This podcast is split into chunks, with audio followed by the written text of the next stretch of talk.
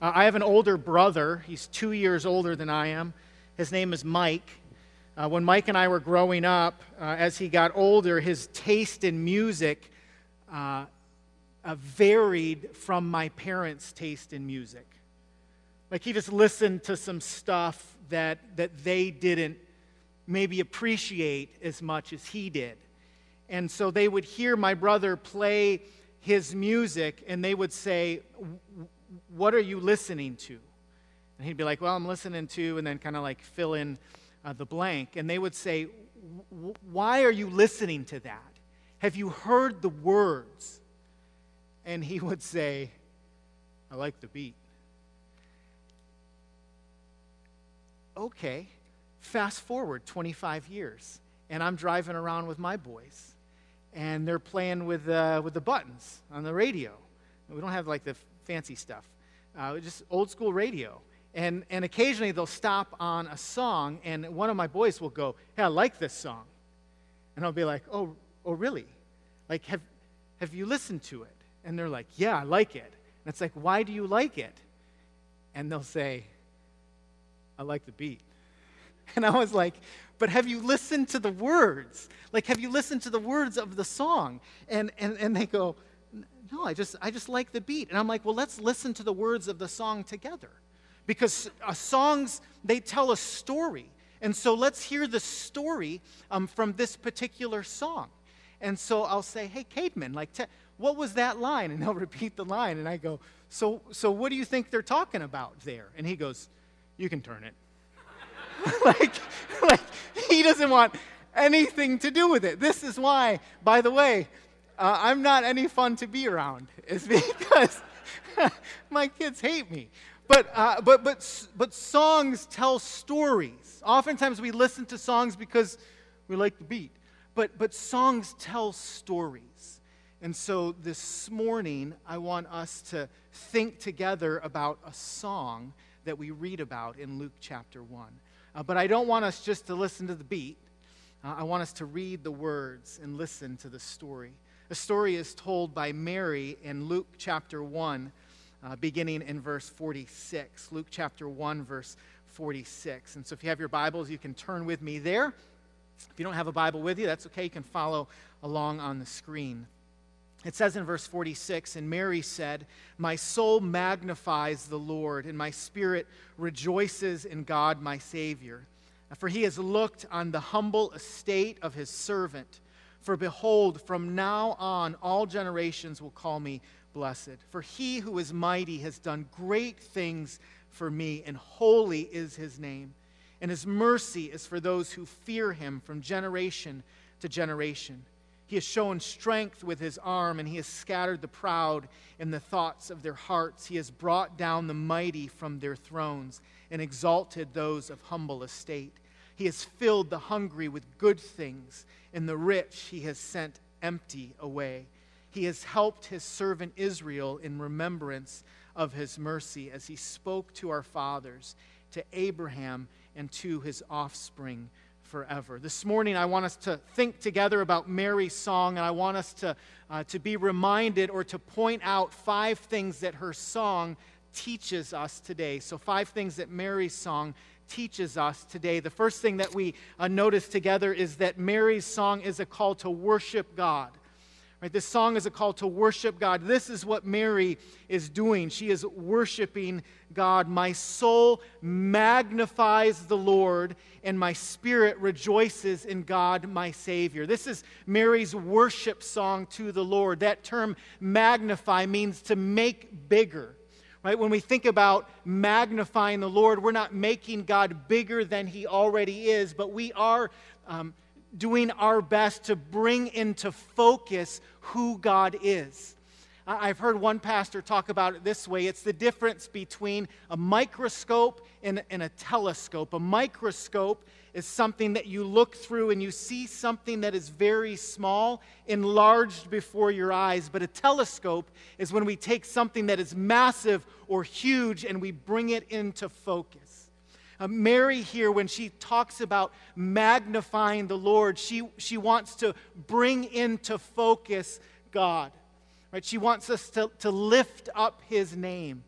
She says, My soul magnifies the Lord, and my spirit rejoices in God my Savior. Uh, here, when she talks about my soul and my spirit, Mary is simply saying, Everything within me wants to magnify and bring praise to God. She's not saying, well, this, this part of me wants to do one thing and this part of me wants to do another thing. She uses uh, what is true in Hebrew poetry to point out that everything within her wants to glorify and magnify God. She, she wants uh, for others to see um, God's goodness in her life. She, she wants to bring him in uh, to focus. When I, when I read this verse, I thought this, as a church, is the very thing that we want to do, right? We want to point people to Jesus. We want people to see Jesus. We want people's lives to be changed by Jesus. Like John the Baptist one day when he saw Jesus coming and he said, Behold, like, look, the Lamb of God who takes away the sins of the world. It's the reason that I love the song that we just sang as a church, Behold Him. Did you stop for a moment to think about the story that's found in that song? He who was before there was light walked across the pages of time. He who made every living thing, behold Him. Like magnify Him, see Him, notice Him. He who heard humanity's cry, left his throne to wake as a child. He became like the least of us. Behold him. Right? This, this is the gospel story. Right? This song that we sang this morning tells a story, just like Mary's song tells a story. Holy, holy, holy is the Lord God Almighty. Worthy, worthy, worthy to receive all praise. Holy, Holy, holy is the Lord God Almighty, worthy, worthy, worthy to receive all praise. She wants Mary uh, to magnify the Lord. So she says, Everything uh, within me wants to point people uh, to Him. Mary teaches us in her song uh, to worship God. The second thing that we notice is that Mary's song teaches us uh, to know the Word of God right, to know the Word of God. Maybe you wouldn't notice just the first time you read through, but if you would start to cross reference all of the things that Mary speaks or sings in this passage, it would uh, draw your attention back to an Old Testament passage. Uh, if you were to study this passage right here in Luke chapter 1 and begin to pull back the layers, you would find that Mary, this, this little teenage girl, uh, draws our attention back to Psalm 103, Psalm 22, Psalm 44, Psalm 89, Psalm 98, Psalm 147, Psalm 25. She alludes to Hannah's song back in 1 Samuel chapter 2. She references 2 Samuel and Isaiah and Job. In other words, her song is bathed in the scriptures bathed in the scriptures. This young teenage girl, think about it for a moment. This young teenage girl, when she wrote this song to the Lord, had a knowledge of Old Testament scripture. She, she listened to the conversations that may have taken place around her house. She paid attention when she went with God's people and gathered together for worship. She knew the Word of God. Listen, someone, this is true of all of us, I don't care if you're, you're 12 or you're 42 or you're 82, there are voices in our lives that are shaping us. There, there are things that we receive on a daily basis that are used to form and shape our, our minds and our hearts right? Someone or something is telling you what is beautiful. Someone or something is telling you what is true. Someone or something is telling you what is right. Let this book, let this book shape you so much so that when you speak, you speak Bible. Right? This is what Mary did when she wrote this song. This is what what impresses me when I hear people talk and when I hear people speak, when the words coming out of their mouth are, are Bible. I remember when I was in high school, I came up to my pastor after the service and I said, uh, I was interested in ministry. I felt like God was, was tugging on my heart and I felt like He was calling me into full time ministry. And I, I heard His message on Sunday morning and I just, man, I was impressed. And so I came up to him and I said, Dr. Dorenzo, I said, how long did it take you um, to, to put together and to write that message? And he thought for a moment and he said, 48 years right? Because he spent time in this book. He was formed and shaped uh, by the Word of God. As a people, we, we should spend time in this book. We should let this book form and shape us. Author Mark Moore, who wrote a book called Core 52, he's a pastor out in Arizona, uh, shared from the Center for Biblical Engagement. They um, they did a survey. I don't know how many thousands of people they asked, but their findings were amazing to me. Um, they, they found that people who engaged in the Bible four or more times a week, so four or more times a week, engaging in the Word of God, of those people, uh, there were 62% less drunkenness. There, there were 59% less pornography use, 59% less sexual sin. Um, the positive message of Scripture allowed individuals to reduce bitterness by 40%, destructive thoughts by 32%, isolation by 32%, and inability to forgive by 31%, and loneliness by 30%. Now, I know you can, I mean, I read those and I'm going, how do you, like, part of me goes like how do you how do you gauge more or less bitterness? How do you gauge like more? Because i'm a cynic right? And so i look at those numbers i'm like i don't know if i don't know if you can really buy it. Listen the reality is is there is a connection between the bible and, and it having a positive impact on your life. Right there, there's a connection between time in this book and how we live. Right you, you just can't separate the two. And so so if this book is life changing, if it, if it alters us in some way, if it brings us greater joy or encourages us, encourages us to pursue holiness, or if, if life, I'm cautious when I say this, but if, if life, if we're able to navigate our way through life more effectively, if we spend consistent time in this book. Why? Why? Why would we as a people not want to spend time in the book? I want to suggest to you that, that Mary knew this book. She knew this book. So her song is teaching us uh, to worship God and to know uh, the Word of God. Third, she points out that we should remember our need for God. Remember your need for God. Look at verse 47. Mary says in verse 47, My spirit has rejoiced in God, my Savior. I want you to notice those two words, my Savior. Mary, Mary, this young, godly girl, recognized her need for a Savior. In, other words, she operated in such a way where she thought that, um, that it, it wasn't just up to her to figure life out that she needed someone outside of herself uh, to come and to rescue her. Right? Do you realize that you need someone outside of yourself to rescue you? I don't care how smart you are, how gifted you are, how talented you are. It doesn't matter where you went to school or college or what side of the tracks you grew up on. You cannot save yourself. Right? Just, just think about like yesterday and, and in your mind go through your day. How did you how did you navigate your way through conversations? What were the things that you thought about that nobody knows about?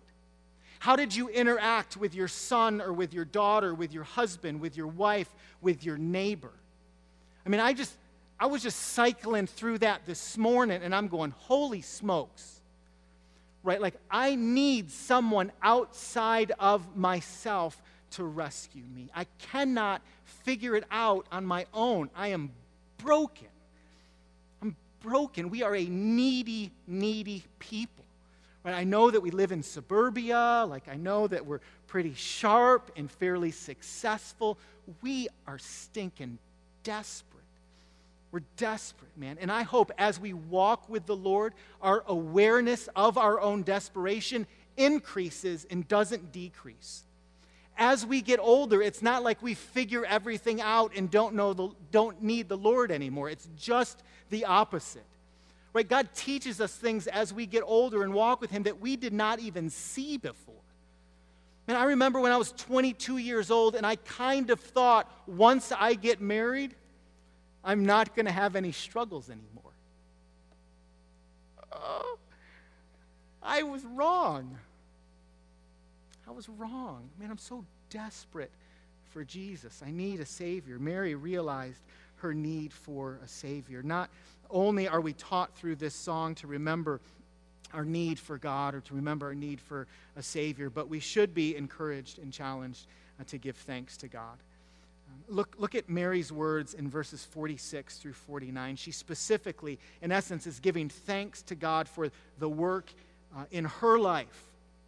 She says, My soul magnifies the Lord, my spirit rejoices in God, my Savior, for he has looked on the humble estate of his servant. For behold, from now on all generations will call me blessed.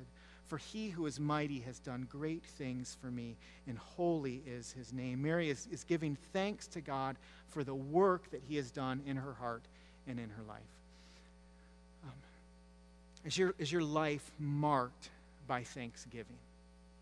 I mean, is it, is it marked by thanksgiving? Do you, do you wake up in the morning and go, God, like, thank you? Thank you. Um, a week ago, our elders went away just for, for a night to, to pray and to plan. Uh, we, we wanted to, to, to pray together as a group. We wanted to think together some about 2020. We wanted to look at our, our vision as a church and, and how we move toward that as a church and just go, hey, how, like, how are we doing? Like, we want to point people to Jesus. We want people to encounter the life transforming power of the Word of God. We, we want people to experience community with one another. We want our folks to be known. We want to have a culture, we want to establish a culture of joyful service where when we get to serve, it's our joy. Like, how cool that we get to serve the God who made us, that we get to serve his people. And then we want to engage all people. Like, we want to engage the folks here in these walls, but we want to look at our community and our world and go, God, like, send us. Like, send us out. Like, we want to, we want to move out. We want to be missional. We want to be on the move. And so we just got together and we said, like, how are we doing? How are we doing? But before we did all that, we just spent time in prayer. And we thanked God for everything that He had done uh, the, the past year. We're, we're, ju- we're just, think, as, as the Lord brought to mind things that we were grateful for, we just said, God, like, thank you. Like, thank you for this new place. Like, thank you that we get an opportunity to come and to gather here. God, thank you that you've sustained us over the last year through all of the changes that took place as a church. God, thank you. You've been so gracious and kind to us. God, thank you that you've sent uh, people, that you've sent leaders, that you've sent families our way that are calling Christ Point home. God, thank you for the opportunity to come alongside of them. This is, this is the way that I believe that God calls us to live as a people, is just to be a people who give thanks for the work that God has done. But let me tell you, um, sometimes, at least for me, that can be challenging. And it can be challenging because I can think about and dwell on and consider uh, everything that I don't have that I want to have. So I, so I can look out here and go, I want to be here, and I feel like we're here. And maybe God moved us here, but I want to be here. But we're here. And it's so easy for me to go, God, I want to be here. And, and I do this church. I do this in, in, I mean, every area of life practically. It's so easy to go, ah, like, thanks for that, but I really want that. I think about Mary. Mary heard the word from the angel, like, hey, you're going to be Jesus's, like, mom. You're going to give birth to the Savior of the world. And it's, you would think, easy in that time to go, Lord, thank you for this great work that you have done. But, but don't forget, like, I mean, Mary's in a small community. She's not married at the time. There, there's going to be some questions that people ask around town. I mean, she's going to be telling this story to her friends, and they're going to go, hold, hold on one Let, I want to make sure I have this right. Right, so So the Savior of the world, your, yours, Mama, right? And you, you haven't been with, with Joseph, right? Oh, no, no, vir- Virgin, Virgin Mary, that's me. I mean, just, just imagine, like, I mean, if they had social media back in the day, there's going to be haters. There's going to be folks going, oh, I don't think so. So, in other words, like Mary could have walked away from that conversation and, and dwelled on and thought about all of the problems and the questions that were coming her way. And yet she didn't do that. She just she remembered all of the things that she had to be thankful for. And she worshiped God and gave thanks for the way that He was working in her heart and in her life. We as a people should be a people uh, full of gratitude. So remember to give thanks. Um, lastly, remember the ways of God. Remember the ways of God. How God has dealt with his people in the past gives us confidence in how he will deal with us in the future. Right? When we look back and, and we go, okay, this is the track record. This is how God has moved. This is how God has responded. This is how he has acted throughout all of human history. When we find ourselves here, like today, right now, and we're wondering, God, how are you going to respond? What are you up to? Do you see what's taking place? We can look back throughout human history and go, God, I see how you've moved and how you have acted historically. It reminds me a lot of my uh, least favorite basketball player growing up, uh, Michael Jordan.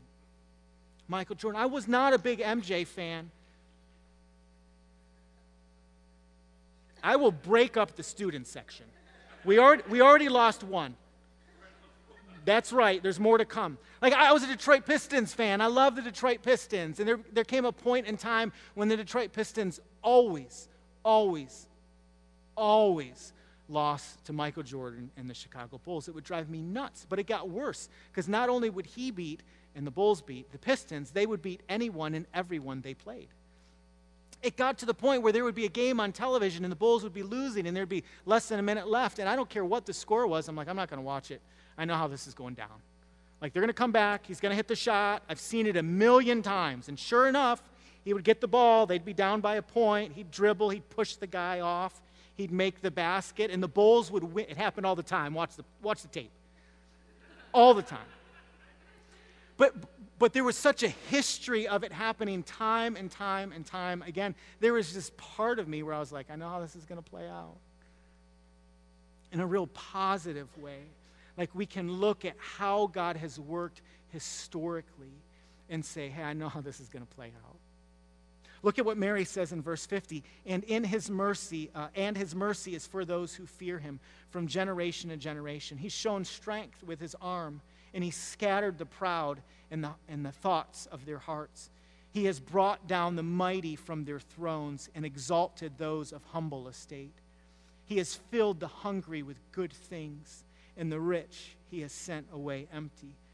He has helped his servant Israel in remembrance of his mercy, as he spoke to our fathers, to Abraham, and to his offspring forever. And so Mary is remembering the work of the Lord. Remember that God has extended historically mercy. He has uh, been incredibly kind throughout human history. God has acted in justice. He has graciously met the needs of his people. He remembers his kids. This is uh, the God that we know and love and worship. So listen, Christ Point, listen. Uh, worship, worship God. Worship God. Know the Word of God. Remember uh, that you and I desperately need God. Give thanks uh, to God and remember uh, the ways of God.